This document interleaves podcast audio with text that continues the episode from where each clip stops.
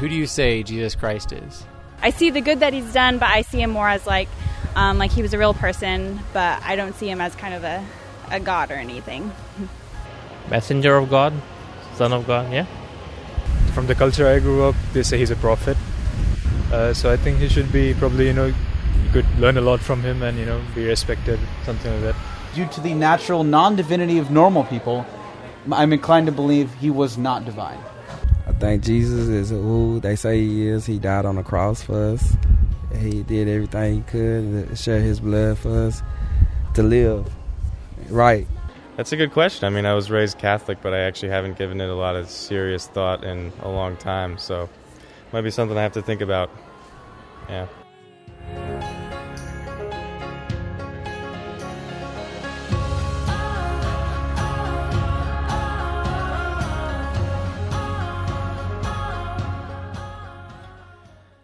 Heavenly Father, we thank you for this morning and the chance that we have to talk about your Son. We pray, Lord, that you would open our eyes and that you would soften our hearts and that you would help us to see with greater clarity than we ever have before who Jesus is and why that matters to us. I pray, Lord, that you would convict us here, that you would transform us and change us and help us to, to love your Son more and, and trust him more. Lord, I pray for faith. I pray that you would grow our faith, whether for the first time or, or for the thousandth time, Lord, that we would come to trust Jesus more completely with our lives. I pray that you would help us to believe that he truly is the way, the truth, and the life. I pray Lord God, that you would help us to love your Son more and depend upon him more fully. And I pray that as, as we come to trust him more, God, I pray that, that you would help us to be passionate to tell other people about Jesus. I pray that his name would be on our lips and that it would be our ambition to make him famous and to spread his name everywhere we go and to everyone we meet.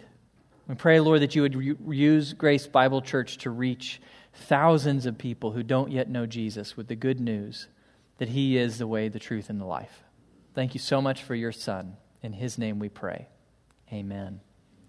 Well, good morning. Welcome to you, parents who are joining us this week. It's great to have you. You're jumping in in the middle of our series. We're studying the seven I am statements in the book of John. So, seven times when Jesus said, I am something, and that something revealed who Jesus is. And our goal in this series is to try to answer that question Who is Jesus? So we're going to look at the words of Jesus, because that's the best way to get to know somebody. You find out what they say about themselves. So this morning, we'll see what Jesus said about himself in John 14. So you can turn there, John 14. We'll hear about who Jesus is from himself, from his own words about himself. But before we get there, I, want to try to answer a more fundamental question, and in a sense, ultimately, an even more important question. Why do you want to know who Jesus is? Why do you want to know who this man is who lived and died 2,000 years ago on the other side of the planet? Because think about it, there's not a whole lot of other people from 2,000 years ago that you want to know about.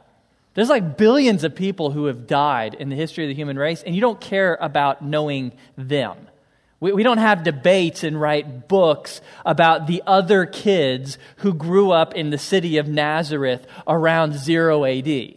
No, no one thinks about that. You, you don't care to know who Jesus' neighbors were when he was growing up. It doesn't matter to you. So, why do you care about this particular man? Why do you want to know who he is? Why do you care about his identity? Well, the, the answer is found in verse 1. Here's why we should care about the identity of this particular man. Verse 1, Jesus says, Do not let your heart be troubled. Believe in God, believe also in me.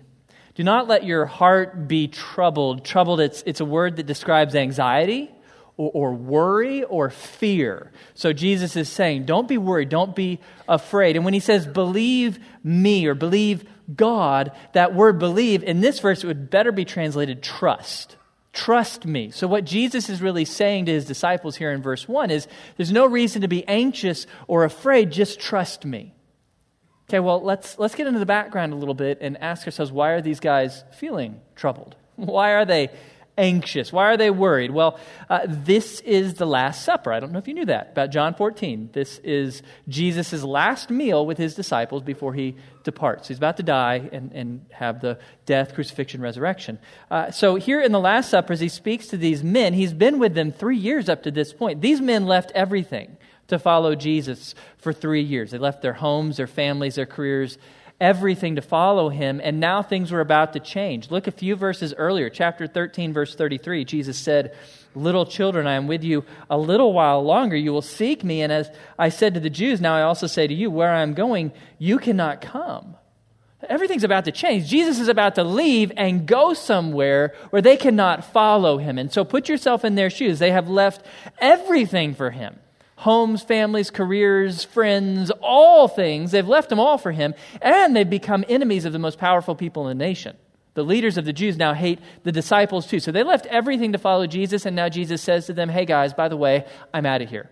I'm leaving, and where I'm going, you can't follow. And so, if you want to know what are the disciples feeling in this moment, it is verse 1 troubled. They are feeling troubled in their hearts. I can imagine the disciples thinking to themselves, Oh my gosh, what have I done? I left everything to follow this man, and now he's going to leave me high and dry. He's out of here. My life is ruined. They have every reason to feel worried, to feel troubled, to feel anxious, and yet Jesus has the audacity to say to them, Don't worry, guys, just trust me. If anyone other than Jesus said what Jesus says in verse 1, he would deserve to be punched. You don't have people follow you, give up everything, and then tell them, I'm out of here and you can't come with me, but don't worry about it. So, why is it okay for Jesus to say this? Why can he say to these men who gave up everything to follow him, whose lives are falling apart, why can he say to them, don't worry, just trust me. Well, that's ultimately why you want to know who Jesus is. It's not an academic question about some guy who lived 2,000 years ago. It's a deeply personal question because this particular man promised to be able to remove, to take away all of your fears, all of your anxieties, all of your troubles if you will just trust him. So, is it reasonable to trust him? Can he deliver on that promise? That's why we want to know who Jesus is. Because ultimately, what everyone wants in this world is to be delivered from anxiety and worry. I've been a pastor for a while now. I've come to the conviction that everyone 15 years old or older is troubled every day. It's like what I know about. It's actually, as a pastor, there's a curse in that I know a lot of people's secrets, but it is a blessing because I know factual evidence that everybody I'm looking at and everybody in this world is troubled. I know that the young engaged couple who seem on top of the world has a whole lot of strife going on with their family and a whole lot of fear about the future. I know that the, the young parents with beautiful kids and a wonderful house and an incredible job and a great vacation they post about on Facebook, I know what's going on behind closed doors. I know they're troubled. I know about the couple who just sent their kids off to college. They're retiring. They have a nest egg to enjoy. They're going out west. I know what's going on in their, in their bodies, that their bodies are breaking down. I know the fears that they have. I know the financial uncertainty. I know they're troubled. So, what I know and what you just have to take on faith is that every person on the planet, 15 and up, is troubled every day. They are worried. They are afraid because we live in a troubled world in troubling times. There's terrorism, violence, racism, inequality, poverty, all kinds of fears out there. And there's fears in here. There's troubles in our neighborhoods, in our homes, in our schools, in our churches. Everyone is troubled. And they can find relief from that trouble for a moment through entertainment or friendships or a hobby, but the relief always passes and they lay down to sleep at night and the trouble comes back. I know that about everyone on the planet. We are all troubled. We just want to find relief from the things that keep us awake at night the fears, the worries, the anxieties that are endemic to the human race. And yet, here is Jesus claiming to be able to deliver us from all of that, claiming to be able to take away all the things that trouble us, all that weighs us down, if we will just trust Him. So, how can Jesus claim to be able to take away all of our troubles? Well, we're going to find the answer in the next few verses. Let's pick it up in verse 2 and read through verse 6. Jesus says, In my Father's house are many dwelling places. If it were not so, I would have told you. For I go to prepare a place for you. If I go and prepare a place for you, I will come again and receive you to myself, that where I am, there you may also be. And you know the way where I am going. Thomas said to him, Lord, we do not know where you are going. How do we know the way?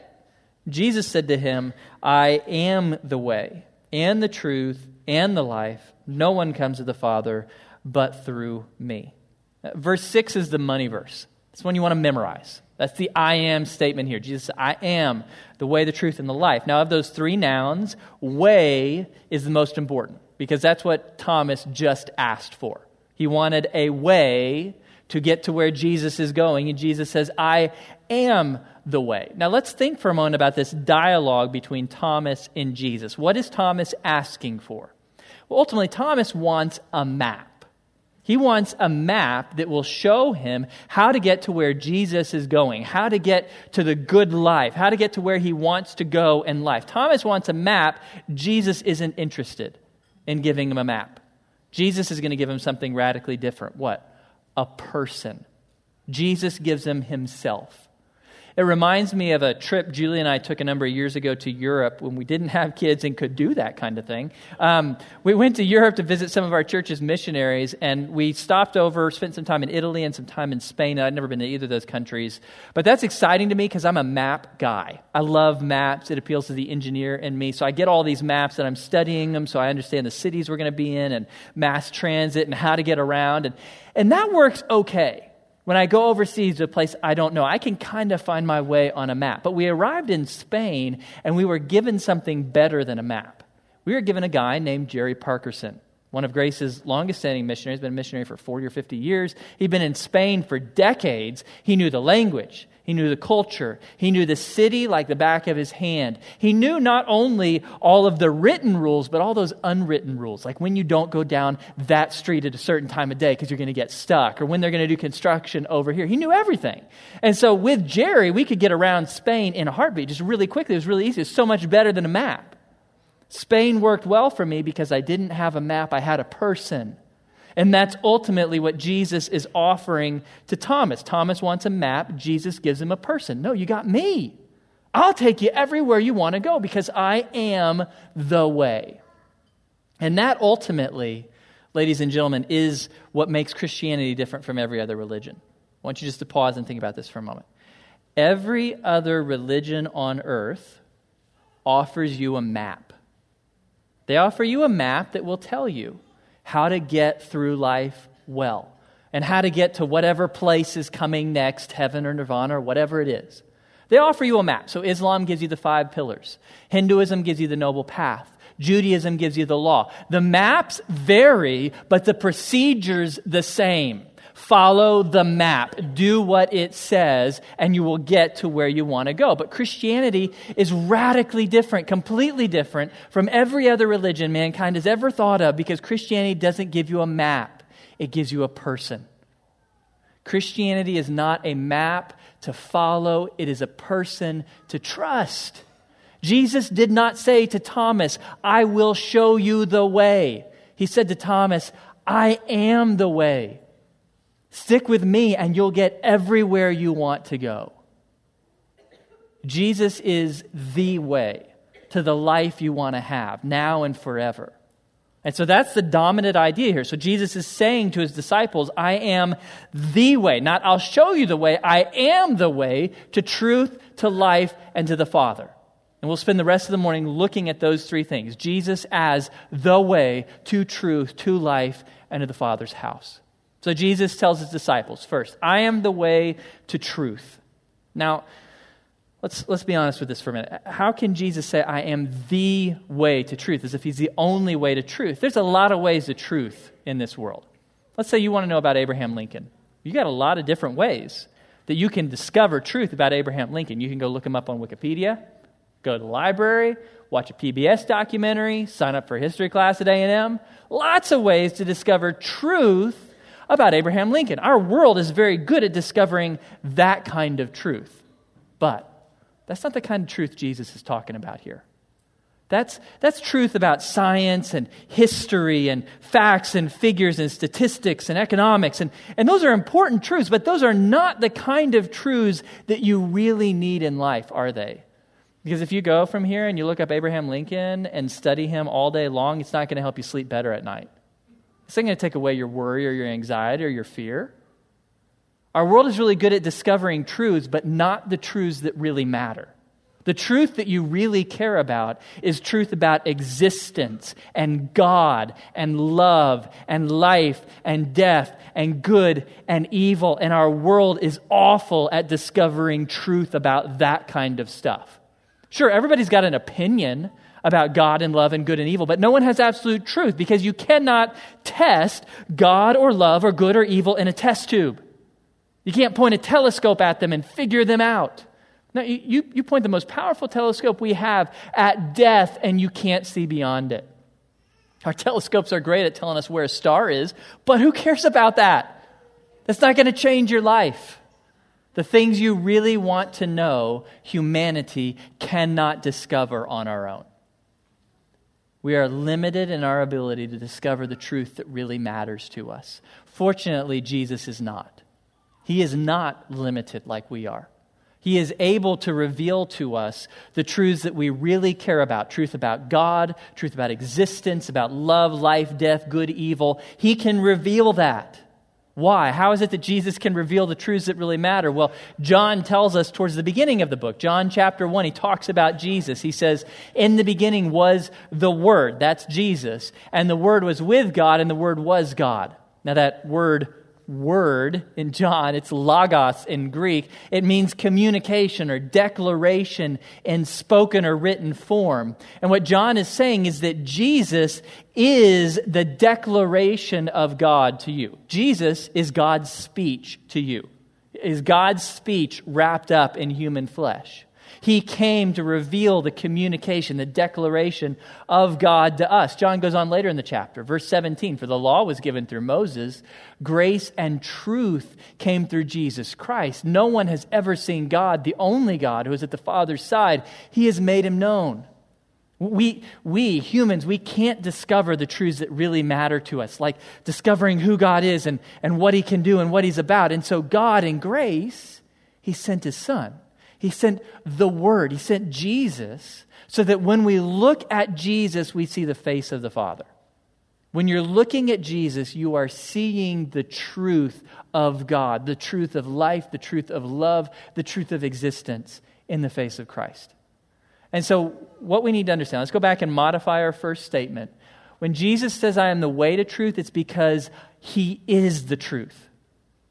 So, Jesus is not a professor teaching you truth. Jesus is the truth. To know Jesus is to know absolute truth about everything that matters in your life. If you have Jesus, you have the truth. Okay, so Jesus is the one and only way to the truth because he is the truth. He is God's truth incarnate, wrapped in human flesh. So he is the truth. Second, Jesus says, I am the way to life. Now, that should be important to us because we as a species spend an incredible amount of money trying to extend our lives. Incredible amount of money on healthcare.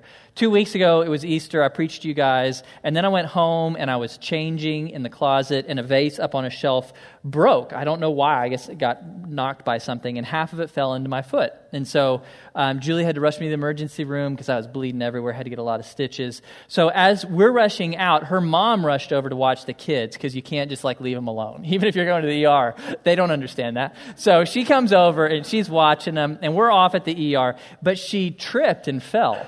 And so as we got home from the ER, Julie's dad showed up to take her mom to the same ER, to the same doctor, because her foot was broken. So I am really glad that we live next to such excellent health care. But I am really sad about how much wealth the Jennings and Nyman families lost on that day because ER visits are expensive we as a nation, we spend so much money trying to extend our lives. Let's see what the figures are. I believe it's $3.2 trillion that we, just America, spent on healthcare just last year. Just to put that in perspective, I don't know if you've ever seen the numbers. Americans spent $10,000 per person, man, woman, and child, in America on health care last year. That's the kind of money we spend to extend our lives, and yet, sadly, death always wins. You may get a few more days, a few more months, a few more years, but death always wins in the end. That's an unavoidable law of the universe we live in. Every atom, every molecule in this universe is spinning towards decay. It's a law of entropy. Everything is moving towards oblivion, and there's nothing you can do about it. You can't stop death, you can't create life, but Jesus can. Jesus can. John talks about that again in John chapter 1. He says, He, that is Jesus, was in the beginning with God. All things came into being through him, and apart from him, nothing came into being that has come into being. In him was life, and the life was the light of men. What John is saying is that when you open your Bibles to the beginning and you read Genesis chapter 1, that's Jesus. Jesus is there in Genesis 1. He's the one doing all the stuff. He is the one acting. Everything that has been created was created through Jesus. He is the author of all matter, of all energy, of all life. He has life in himself. He's the source, the author of life. And so that's why in the passage we studied a couple weeks ago, when Martha is talking to Jesus, Jesus can say, I am the resurrection and the life. Her brother had just died. Jesus doesn't say, I can resurrect your brother. He says, I am the resurrection. To have Jesus is to have resurrection. To have Jesus is to have life. That's why it tells us in Acts chapter 2, after Jesus dies and is buried, it says it was impossible for him to be held in the power of death. That's why Jesus rose from the dead because it was impossible for him to stay in the grave. Jesus is the author of life. When death and Jesus go toe to toe, death loses all the time. Jesus is out of its league. It cannot hold life down. And so the resurrection was a necessity. There was no way death was going to win. I just laugh every time I think about that. Death crucifying Jesus, the Lord of life. It had about three days when it thought it won the battle, but it was never going to win. There was no possible way it could win. It was logically impossible for death to hold down the author of life. And so Jesus rose from the dead because he must, because he is life incarnate. And so let's go back and modify our statement again. When Jesus says, I am the way to life, it's because I am the life. Jesus is life wrapped in human flesh. To have Jesus is to have life. To have Jesus is to have eternal life because he is eternal life. So Jesus is not an instruction manual for you about how to find a good life. He is life. He's not here to improve your life, he's here to give you life. To have Jesus is to have life. That's the second thing he wants you to understand about himself. Third, Jesus is saying, I am the way to God. So Jesus is the way to truth, He is the way to life, He is the way to God. He talks about that some in verse 2. Look at verse 2. He says, In my Father's house are many dwelling places. If it were not so, I would have told you, for I go to prepare a place for you. My Father's house. Uh, when Jesus says my Father's house, we know from John chapter 1, Jesus' Father is God the Father, and, and the Father's house is where the Father dwells. That's heaven. And so Jesus is saying, I'm getting ready to go back to heaven. Jesus had come from heaven on that first Christmas when, when he was incarnate in the Virgin Mary. He came to earth to live for us, and then he died. He rose from the dead, and 40 days later, he ascended back into heaven. But what's really interesting to me in this verse is what Jesus tells us about the Father's house, about heaven. He says, In my Father's house are many rooms Unfortunately, the King James Version years ago, it mistranslated that word. So it, it, read, There are many mansions.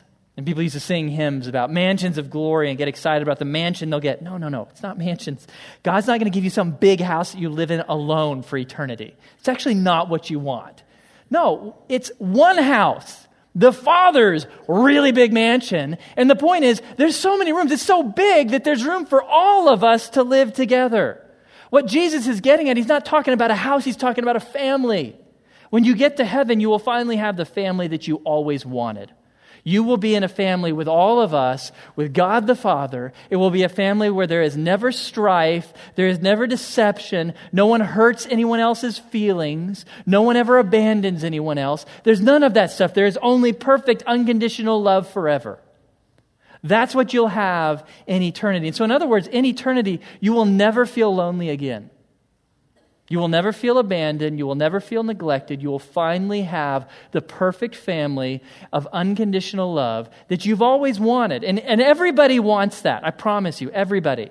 Even the really big, burly man who's all tatted up riding a Harley, what he really wants at the end of the day is to know that his mom and dad love him. I promise you, I'm not joking. That's what we all want in our heart of hearts, is a family to belong to where we know we are loved. And that's Jesus' point. That's what you're getting in the next life. One great, grand, perfect family where you will know without doubt that you are loved and valued and cared for.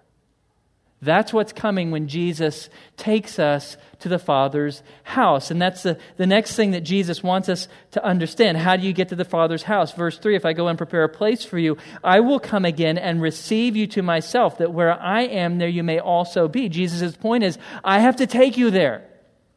That's why he said earlier, the only way to the Father's house is through me, because Jesus has to take you there. There's no map to the Father's house. You have to go with a person. It's like Peter Pan, if you remember the story or the movie or the book or whatever. You first encountered Peter Pan. You recall Wendy went to Never Never Land, but she did not go of her own initiative. She didn't go find a fast car or a nice airplane or a helicopter to go to Never. No, because Never Never Land is like in the stars. There's no way for Wendy to get there, even if somebody drew her a map. It was, it was completely outside of her power to get there. What had to happen? Tink had to show up and sprinkle her with that like magic powder stuff and take her there herself. That's how it is with Christianity. There's no map to get you to heaven. Jesus has to take you there. You can't get there on your own. So Jesus has promised he will show up and take us there. That's why the only way to the Father is through the Son. Now, for lots of people, that is a highly offensive thing to say. When Jesus says, You cannot get to the Father but through me, our world finds that incredibly offensive. They cannot contemplate that God would actually say, The only way to me is to come through Jesus. Most people don't think that's true. Actually, here in America, 2008 Pew survey, 75% of Americans just assume that there are multiple ways to God. Just pick your own path, pick your own adventure, whatever you want. Follow the instructions, we'll all meet up in the end. That's what people assume, but that's not truth. Jesus is absolutely clear. There's only one way to the Father through me. You got to trust me to get you there. Lots of people find that offensive, but the fact that we find it offensive doesn't change the fact that it's true.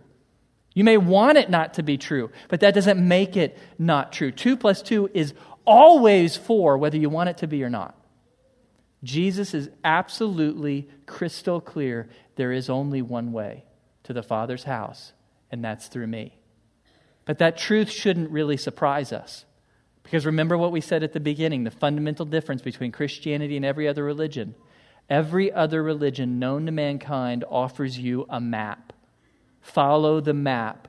Do the good stuff it says to do. Avoid the bad stuff it says don't do, and you'll get there. Christianity is completely different. It says there is no map because you can't get there on your own.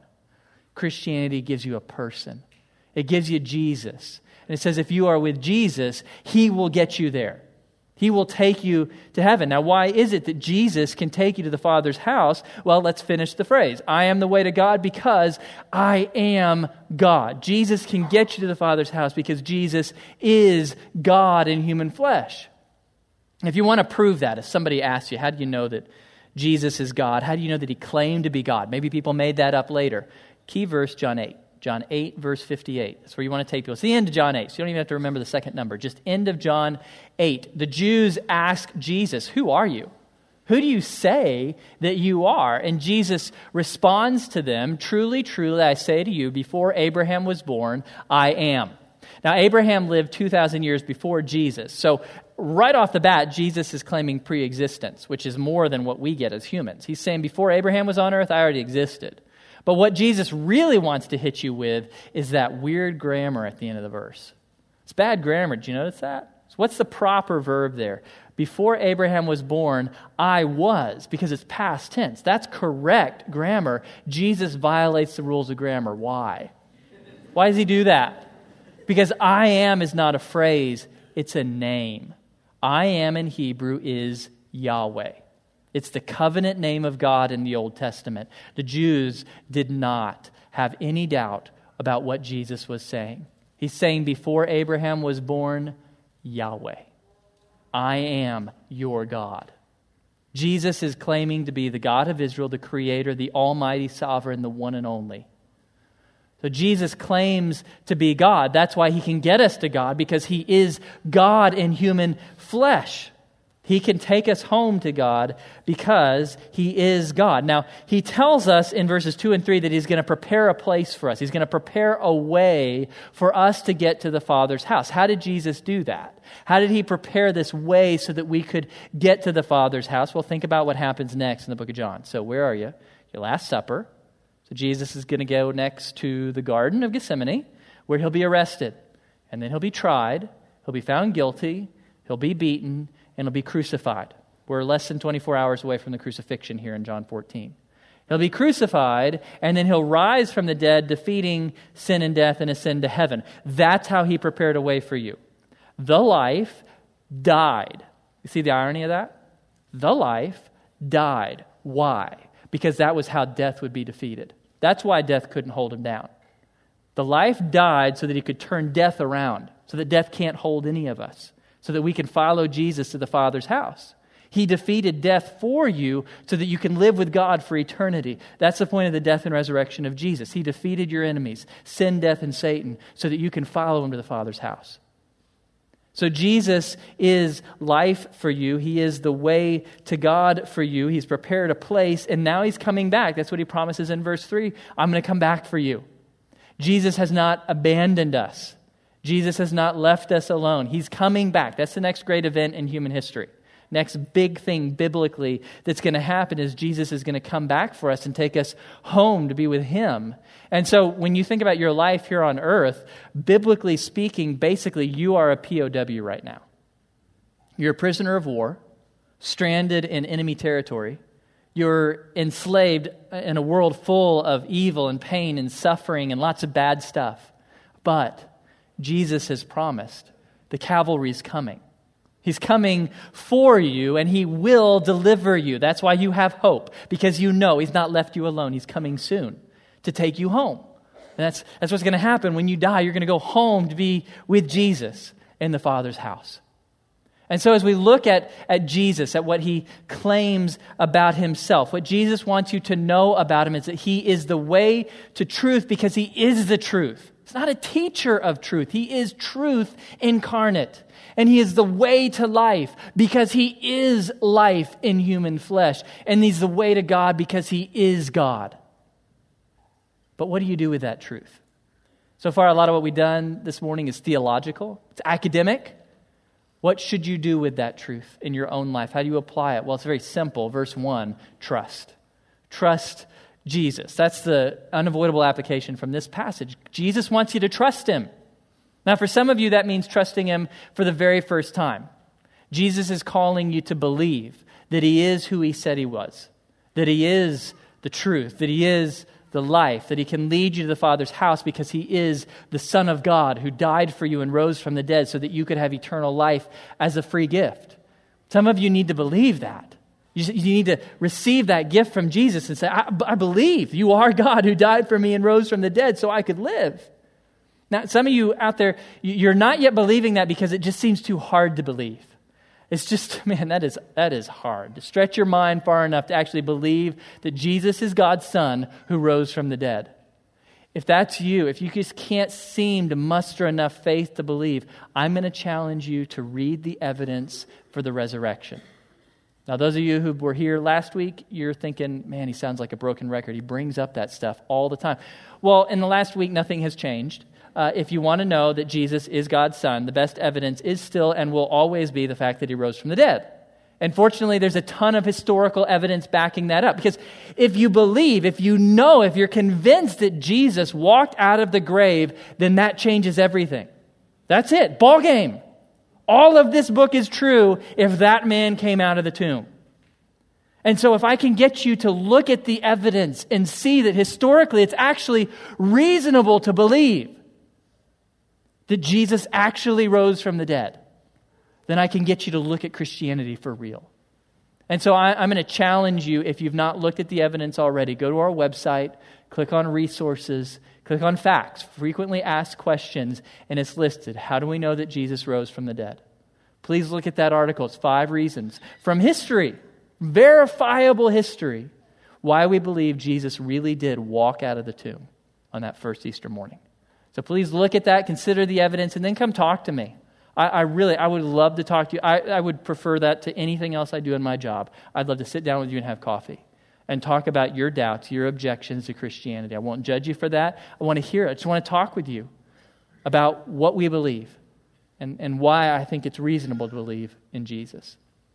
So for some of you, you need to believe in Jesus, trust Him for the first time. But what about those of us who have trusted Jesus for eternal life? Well, we need to learn to trust Jesus to be our truth. I mean that on a daily basis, on a moment by moment basis. If you want to have what Jesus offers in verse 1, do not let your heart be troubled. You want your heart to not be troubled? You want to have freedom from anxiety and fear and worry? Then you got to trust Jesus to be your truth. Here's what I mean by that I, I've discovered that every time I feel worried or fearful or anxious, there is always a lie behind it. It's always, always true. If I'm feeling anxious or afraid about something in the future, there's always some lie that I have received from the world, that I have embraced as true, even if it's unconscious, a lie that's rolling around in my brain as I lay on my bed at night and is keeping me up because it's generating, it's creating anxiety, it's creating fear. If you are a believer and you feel fear about the future, you can know that's not from God. That's a lie. God never wants you to feel fear about the future if you know His Son. So if you feel fear and worry and anxiety, that's not God, that's Satan. That's a lie. And you need to see the lie for what it is and then fight it with truth. So I'll give you a few examples. So, if what's keeping you up at night is that you believe that your life won't be complete without a spouse and kids, you just feel like your value, you won't really be significant. You won't be obeying God. You won't be all God wants you to be. You won't be all the world expects you to be if you're not married and have kids. And that's keeping you up because you're not married or you don't have kids yet and you feel anxious about that. You feel worried about that. Well, you need to know that's a lie. Jesus is clear about that. Matthew 19. He honors singleness. It's every bit as good, honored, and pure as marriage. Every bit as valuable in God's eyes. Paul says the same in 1 Corinthians 7. There is no advantage to marriage or parenting compared to singleness. Everything is a gift from God. Embrace it as a gift. And so you need to recognize that lie and fight back against it. You need to identify no, that's a lie in my head. I need to remember truth. I am just as valuable and loved and useful to God in my single state as any married person out there. And in fact, getting married and having kids will not add an ounce of value or significance to my life that it doesn't already have. Now, maybe some of you are having the complete opposite anxiety. You are married and you have kids, and now you can't sleep because you're afraid you screwed them up. That, welcome to my life. That's, that is life for parents we didn't have the greatest day, got mad at our kids or did something dumb, and you lay there awake because you have this anxiety, this worry that you've messed up your kids. Now their life isn't going to work out right. You're afraid of everything that's coming in the future, and maybe you haven't prepared them well enough. You haven't been a good enough parent, and that's worrying you. It's keeping you up. Well, you need to recognize that's a lie. That's a lie. Is it possible for you as a human to screw up your kids beyond what God can fix? No. Who loves your kids more, you or God? God. You're not even the most important person in your kid's life. God is. He loves them more than you, and He's sovereign. And He said in Romans chapter 8, verse 28, I will work all things for good for those who love me. You have not screwed up your kids because they're God's kids, and He's more powerful than you. He's sovereign, He's loving, He's good, He knows everything in the future. He's got your kids. It's gonna be okay. So you need to recognize that lie and then fight it with truth. And so let's get practical for a moment. How do you fight lies with truth? Well, you got to know the truth. You, you just, by logic, you cannot fight lies if you don't know the truth. And so, since we're talking about Jesus and the fact that he is our truth, I'm just going to get in your business for a minute. Have you read the books about Jesus? That's Matthew, Mark, Luke, John, the four Gospels. Have you read Matthew, Mark, Luke, John? Have you read them in the last four years? So we, we actually, we all need to be, re- I'm, I'm a pastor, went to seminary, I had classes on them. I still have to read them all four, all four of them at least every four years because this is my source material. This is how I fight lies. It's not some other book I can read, not some show I can watch. This is it. I have to have this embedded in my brain. And so if you have not read Matthew, Mark, Luke, John in the last four years, all of them, that's your homework. You got to do that. I'm not giving you that as like a guilt thing. I'm telling you, your life won't work if you don't read the words of Jesus. You need to look at Jesus, look at what he said, look at what he did, because that is truth incarnate. When you're looking at Jesus in Matthew, Mark, Luke, John, you are looking at the face of God. You are looking at absolute truth. So you got to spend time in the truth. So read those books if you haven't already in the last four years. So trust Jesus to be your truth on a daily basis. When you feel worried, when you feel anxious, find the lie, fight it with truth. Third, so third thing on this list, trust Jesus to be your life. What I mean by this is you just need to have that moment where you recognize that all of your diets and your doctors and your diligence at the gym, none of it's going to cheat death. You may have a better quality of life, you may get a little longer life, but death will win in the end. We will all die. But that's okay. That's okay because Jesus said, I, I am the life. If you have me, you have eternal life, and so you need not fear death. Death is not something you need to be afraid of. That may sound crazy to you because our world cannot understand that. Death is like the thing everybody fears above all else. But if you know Jesus, then where are you going after this life? You're going home. That's death for you. To die is to go home. You get to go home to the Father's house, and it's awesome. It's got a lot of rooms, plenty of room for you. You get to go to your family where you will be nothing but loved forever. And so, as followers of Jesus, death does not need to be a source of fear for us. As we see our lives shortening, as we face our mortality more and more every day, just remind us it's okay. This is how it works. I'm getting closer to going home. Realize this life is POW life. The life you really want, the life of freedom and deliverance, that's the next life. Death is how you get there. Jesus is coming back for you. He's going to call you home. It's going to be okay. This life is still a gift. Live it with Jesus as long as you have it, but don't fear what's coming next because Jesus has already told you. If you got me, it's all going to work out. Your best days are in front of you. Death is nothing to fear. If you know Jesus, then you have life and you have truth, and you're going to end up in the Father's house forever. And there's nothing anybody can do to take that away. Jesus offers all of that to you as a free gift if you'll simply trust Him.